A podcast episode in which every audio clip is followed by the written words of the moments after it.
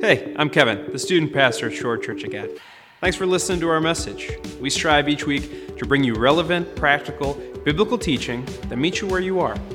To find out more about us or what's going on at the church, head on over to scog.com or download the app. Hope you enjoy the message. Good morning. We are in the middle of a series called Hall of Fame Leaving a Legacy. And we've been talking about all kinds of different um, men and women in the Old Testament and kind of discussing them, diving deep into their lives, figuring out who they were, why they were the way they were, and really what that means to for our life. How does that apply to us? And um, before I even get into that, I wanted to make one more announcement. The ladies mentoring program is uh, still looking for mentees. There's a lots of uh, ladies have signed up this week. Um, there's still room for you to get involved if you are interested in being a part of that. Uh, please, please, please, please reach out to the office or go back to the, the booth uh, in front of the window today.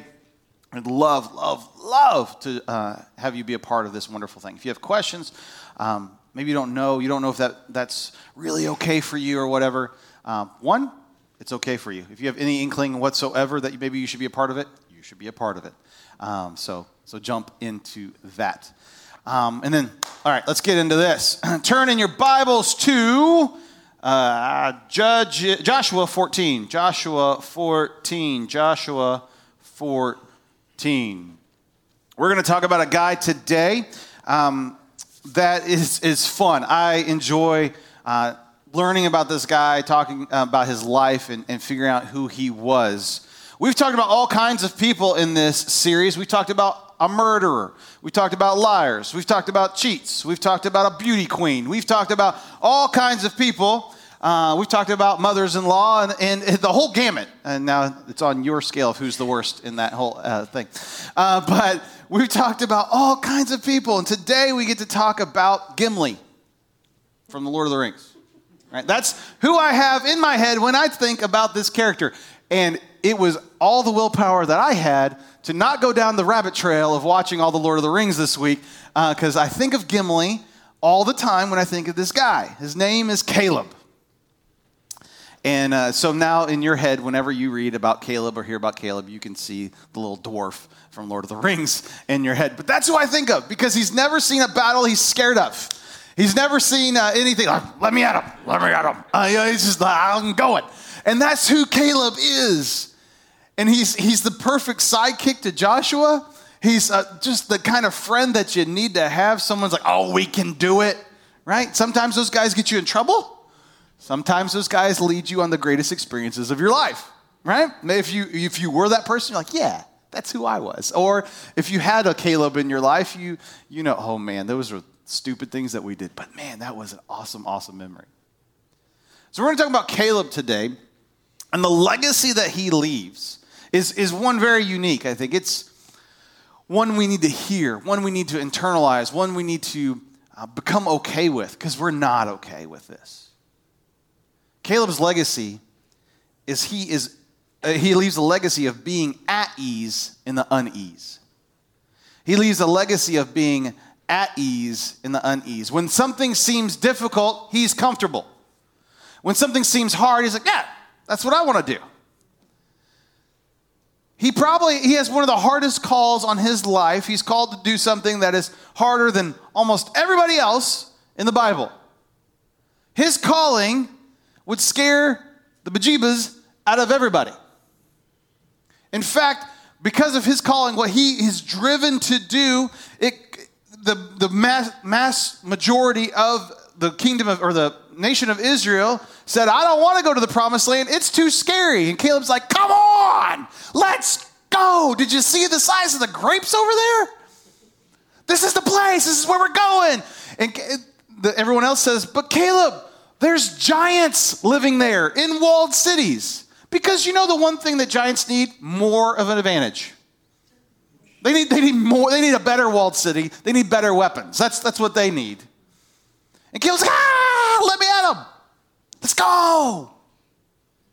Yeah, it's going to be hard, but you know, God's with us. We got this. Let's, let's go. But the people chicken out. And he's like, no, no, no, no, no. It's too much. And as a response to them not being at ease in the unease, they have to wander around the desert for 40 more years. Now, as a kid growing up, I thought, man, what a bunch of chickens. Don't they know who God is? Don't they know that God's with them? Don't they know the battles they can win? Don't they know? Don't they know? Don't they know? As I've gotten older, I sympathize with the nation of Israel a whole lot more. Because how many times have we faced something that's really dramatic, really hard? It looks nasty. It looks, those are giants over there. We're like, desert doesn't look too bad. And I think about it in my call on my life and, and what I would like God to call me to. I want Him to call me to running a dive shop on Kauai. Right? I feel if, if the opportunity arose and said, Jared, we have this ministry opportunity for you. You're going to minister to beach bums on Kauai. Like, there's a long line. Sign me up for that one, right? That's not a hard sell. Jared, we really think you need to be called to run tours uh, of Rome to tourists. I mean, I,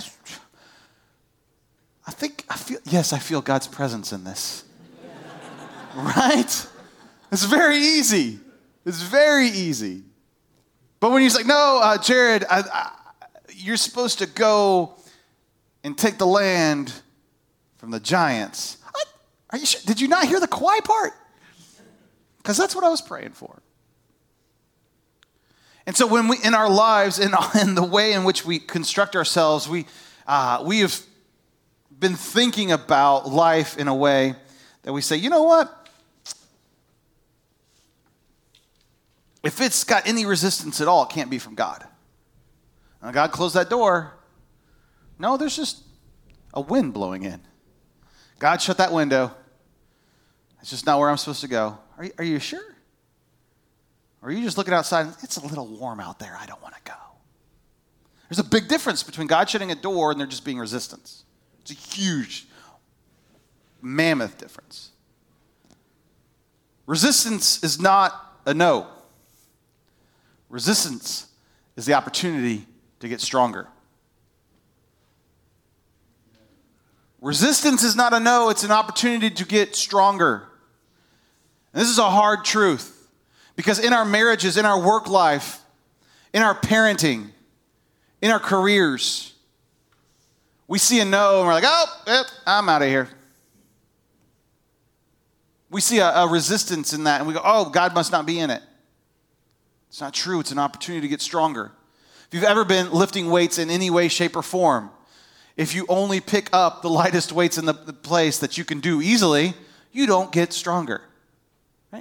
If I walked into the gym today and I grabbed the, the one pound weights, wow, oh man, I'm going to get ripped now. There's no resistance in that. Now, there's certain things I could do to make it hard. I could go as fast as I could and keep on going and burn out my muscles, and I could do it that way, yes. But I'd have to work really, really hard to make the easy things build any sort of muscle. Now, there's a truth in that as well? If we could just only continue to do the easy things, we have to do them really, really, really well before there's any sort of resistance to make it worth its while. Resistance is not a no, resistance is an opportunity to get stronger and so maybe we have to push on that door a little bit harder. Maybe we have to shovel a little snow to get outside. Resistance is not a no, resistance is the opportunity to get stronger. The people of Israel saw resistance and went, The promised land is full of people. Lord, could you send them an eviction notice? Could you say, guys, I know you've lived here for a little bit, but this is really ours. Could you just move on? Yeah, we got walled cities. You're going to have to make us move in, in, in some way, shape, or form. And so the beginning of Joshua is really is all about the kingdom of Israel coming in and invading the promised land. This has been promised to them and fighting huge battles. And we find ourselves in the beginning of, of chapter 14, or up to 14. Joshua is leading this strategic military operation where he is going and taking out the biggest cities of the promised land. Jericho's first to fall, right? Because Jericho owns the gateway to the rest of the, the promised land.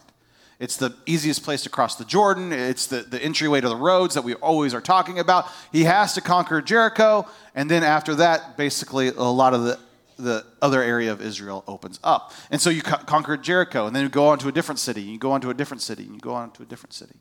I was always confused by the back end of, of, of Joshua and Judges, because it's like, they're doing a lot of fighting, and, and Joshua seems to be winning a lot, but why are they still fighting? It's because strategically what's happening is Joshua keeps the huge army together. They defeat, and they move over here and they defeat, and they move over here and defeat, and they move over here and defeat. And then he, in 14, he is, uh, 14 and 15, he's dividing up the nation to say, okay, we fought all the big battles together. One, keeping you all together and feeding you all is a pain in the rear. Two, it's time for you to grow up and go take care of your own stuff. Because if you're always just depending on me to lead these battles, this isn't going to work. Because without any resistance, right, you don't get any stronger. And so he divides them up. He says, This tribe, you go take care of that land. This tribe, you go take care of that land. You're going to take care of this. You're going to take care of this. That's going to be yours. So now you've got skin in the game, right? If this is going to be my land, I've got to earn it instead of just being given to you. And so this is what's, what's going on.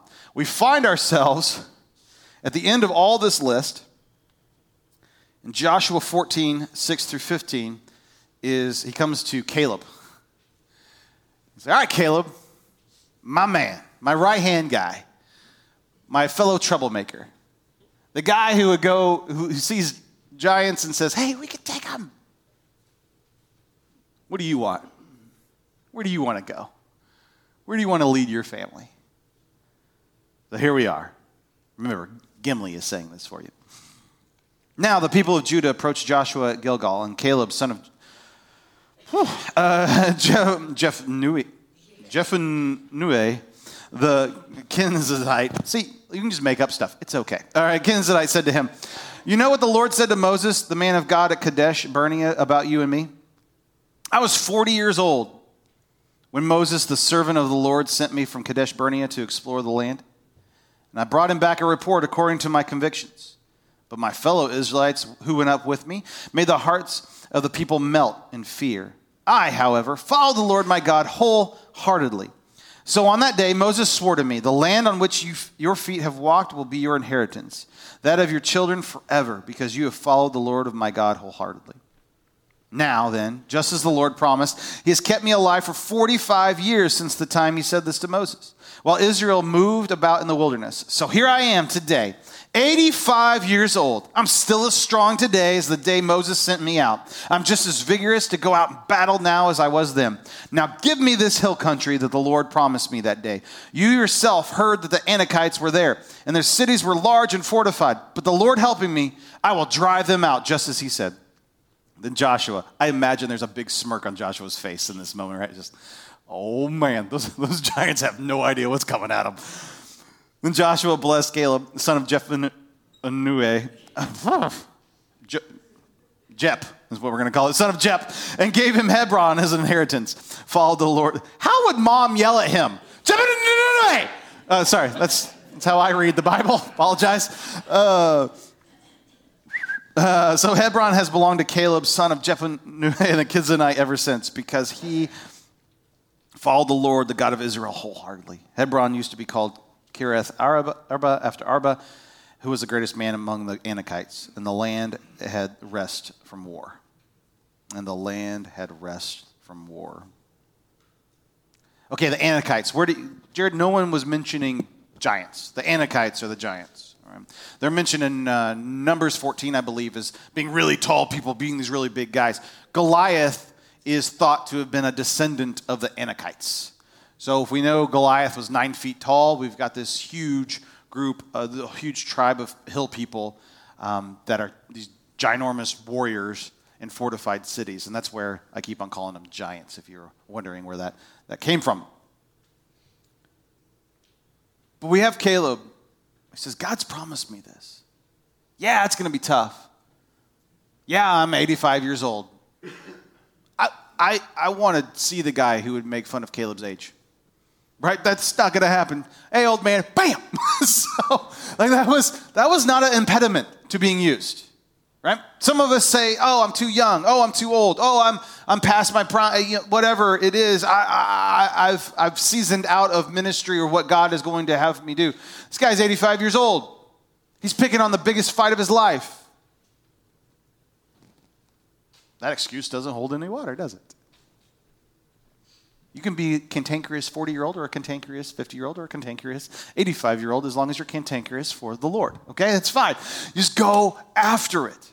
This is what Caleb is saying. Oh, give me the hard stuff. Resistance is not a no, it's an opportunity for strength. Caleb is at ease with being uneasy. This is a trait that we've got to start developing in our own lives. I struggle with this. I like easy, right? We're always looking for the easy button. We spend thousands and thousands of dollars at Home Depot for a tool that will make it easier. It's actually just a gimmick, and a hammer would have worked just fine, right? But we keep on, we keep on, we keep on looking for, and ladies, you do that with beauty products, so I don't want to like elbows to the Home Depot run. Okay, you do it all the time too. Uh, Caleb is at ease with the un with being unease and that uh, uneasy, and that's what we have to work through. Because there's so many times in life when we we see a challenge with our kids, we see a challenge in our marriage, we see a challenge at work, and we're just like, mm, I'm just not going to touch that anymore. Now there are some things that burn you, and you're like, you know what? That's a that's a no. That's a danger spot. I shouldn't touch the oven when it's on. But there's also some things like, no, this is worth fighting through. This is worth working through. Because is there anything that you've gotten easy that you love as much as something you worked really hard for? Bowen, this past week at, at, um, at the father son camping trip, he made a little knife out of wood with a real knife. Now, I don't understand everyone, why boys do this, and probably girls will do it as well, but you give them a, a knife and a stick, and all of a sudden it becomes either a gun or it becomes another knife. Well, well, son, that's a wooden one, and it doesn't do anything. The one that I'm let, okay, whatever you need to do. Uh, but now he's very proud of this. He put it in the fire, and he was trying to burn designs on it. He was doing all kinds of things with it. He learned all kinds of fun stuff, and he, he didn't cut off any of his appendages. So that was a huge win for me.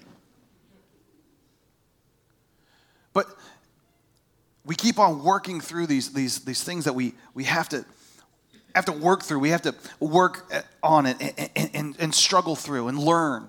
And maybe sometimes we get nicks, and sometimes we go, oh, yep, that was a knuckle that um, I learned that don't ever move the knife towards yourself, you move it away from yourself. You learn real quick how to fold that knife, or all of a sudden your thumb's got a paper cut, look, paper cut looking thing on it. Also, there is nothing as bashful looking as a nine year old boy who just accidentally cut himself and doesn't want to admit it. And just that, that, has nothing to do with the, me- the message, but nope, you cut yourself? Nope. Well, the blood running down your leg sure seems like you just cut yourself. Kelly's not in here right now, so I can say that. Uh, oh, I did. I did cut myself. This is from the kid who, if he accidentally you know, stubs his toe, oh, yeah, yeah. But if you accidentally cut yourself, anyway, sorry. Um, it's a growing moment. But here's the deal I got to teach him in the resistance of that. That's a hard thing. I'm uneasy with watching my son use a sharp instrument. I'm uneasy with it. It's scary. Some of you parents are like, "You are a terrible father." Maybe, but, but you know, you're kind of you're kind of scared about the whole thing.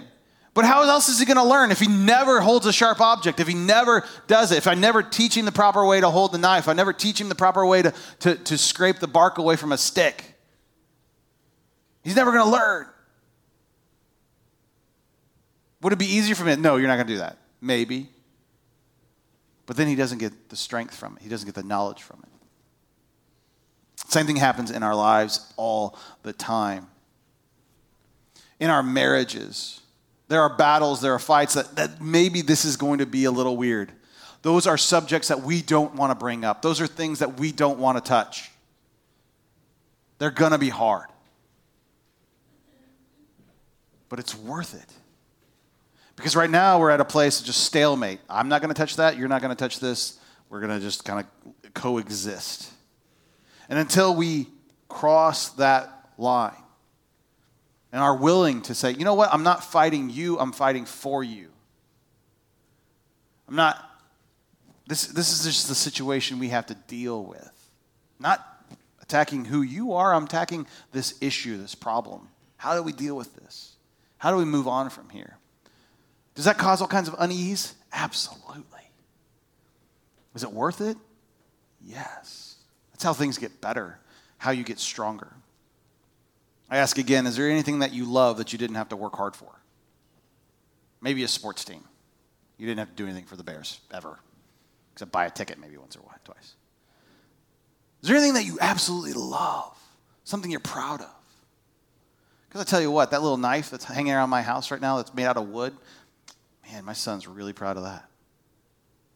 Because it came out of a place of unease. There's something you've accomplished in life that, oh man, I had to work. That was so far out of my comfort zone. I'm proud of that. I used to take my students on a high ropes course um, at the same the day before we went on whitewater rafting. And so it was the whole thing was just rip kids out of their comfort zone. You got kids that are scared of heights. You got kids that are doing the, they're screaming at me, yelling at me. I hate you, Jared. That's fine. And then they're giggling and screaming and laughter in about five seconds when they're coming down the zip line. I don't want to go in the rapids. I don't want to go in the rapids. Hey, as long as I'm not in your boat, I don't care. They come out, that was the greatest two hours of my life. I know. Those same things that we're teaching in those moments are the moments that we have to learn in our lives. Because guess what? As parents and as adults, we think we have this, this idea in our life ah, if it's easy, it's fine. I just got to keep on working my way back to comfort. Keep, keep on working my way back to comfort. That's not what we see in the scripture. We see people called, all the effective people, none of them are called to New York dive shops in Kauai. All the people that are, are, are, are given these, these amazing opportunities to do amazing things for God, change the world and change people around them, they're hard things. They're dealing with difficult issues. They're all facing giants of different kinds. Whether that's leading a people through the desert, whether that's facing actual giants, whether that's trying to judge what's right and what's true for a, for a kingdom. Always, always having to face these massive things. Folks, if we're going to be effective for the kingdom of God, we have to face the big things in our life because that is the opportunities where we actually get to affect change and we get to be stronger because of it. Has anything that you love been easy to attain? I work really, really hard on my marriage. It's not easy to have a good marriage. It's really hard to have a great marriage. Some of you know that. It's easy to have a bad marriage, by the way. It's, it's, it's easy just to like, oh, whatever. It, you, can, you can find yourself in a bad marriage real quickly and just because you didn't do anything for it. It's hard to have a good marriage. It's really easy to be a bad parent. Just throw stuff at your kids. Donut donut. You know, just have a frosted bag next to you, and whenever they cry, just whoop, be like little seals. You know? Some of you are like, that is exactly what I want to do. But they bark at me and I throw them food. Okay, I like this parenting style, Jared. That's not what I'm advocating. Right? It's easy, it's easy to do that. But then you find yourself in a year or two and you're like, oh my gosh, what did I do? What did I create? It's hard to be a good parent. It's so worth it. My goal, like, what two things I'm most proud of in life? Having kids that are decent, having a good marriage. Just Bowen slept over last night after a after a two doubleheader baseball game. I was like, "You sure you want this kid?" They're like, "Yep." Yeah, let, let him sleep over. I was like, "Sure, whatever." Slept over. I went and picked him up this morning real early. It's like, "How was Bowen?" Because it could get a little dicey after playing catcher in 100 degree heat yesterday. He was fantastic. I'm good. I don't care what you do at the baseball game today. You can strike out five times. Don't care. They said, now you're to have to remind me about that one, by the way. Uh, uh, hey, your kid was fantastic tonight. There we go. It's because you got to be willing to do some hard things. Now, I always don't get those reports, by the way. So I'm not saying the best parent, but is anything that I'm proud of, anything that I want to strive towards, been easy? No, you got to do the hard things today as we look at Caleb's life, what are the giants that are you facing you are facing in your life? Maybe they're at work, maybe they're in your marriage, maybe they're with your kids. Maybe if you examine yourself, you're like, I've taken the easy way out so many times. First thing is, it's not too late to start doing the hard things. You've got to be at ease with the uneasy. So this morning, as we look at our, our different giants, as we look at the obstacles that we've got to face to be effectively used by God, to do what He's called us to do. I don't know what that is for you. There's all kinds of different stuff. And I don't know all of your stories. You're like, Jared, you don't know how big my giants are that I've got to slay. I understand. But if God can give Caleb the ability and the courage to face actual giants behind walled cities, to do what he's asked you to do, he'll give you the power and the strength and the discernment to deal with your issues. Let's pray this morning. God, I ask for your courage. I ask for your power. I ask for your discernment this morning.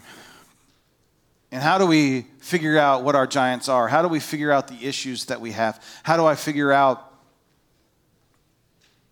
what's a no and what's the what's just resistance? God, will you give me the courage and the strength to stand up and say, you know what, I want the hard th- stuff. I want to go through. My marriage is worth it. My, my children are worth it. I want to fight for you. God, will you give us the courage to say no to the easy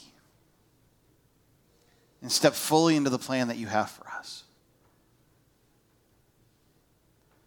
God, with your strength, we can do it. We can't do this by ourselves. We can't do this in a vacuum. We can't do that. We've tried to do different things. We are pulled naturally to the easy. God, will you give us the strength to do the hard things? God, will you guide our hand? You guide our tongue? Will you guide our mind? We know you are able to do amazing, wonderful, miraculous things in our community in our marriages, in our parenting, in our workplaces. We crave to see the miraculous. Will you give us the strength to participate in it? In Jesus' name I pray. Amen. Thanks for joining us at church this week, and a special thanks to all those who continue to support our mission through your generosity. You too can support our mission to reach, grow, and serve our community by giving on the website or through the app. To make sure you never miss out on a message, be sure to subscribe and don't forget to hit that share button to spread the word. Have a great week.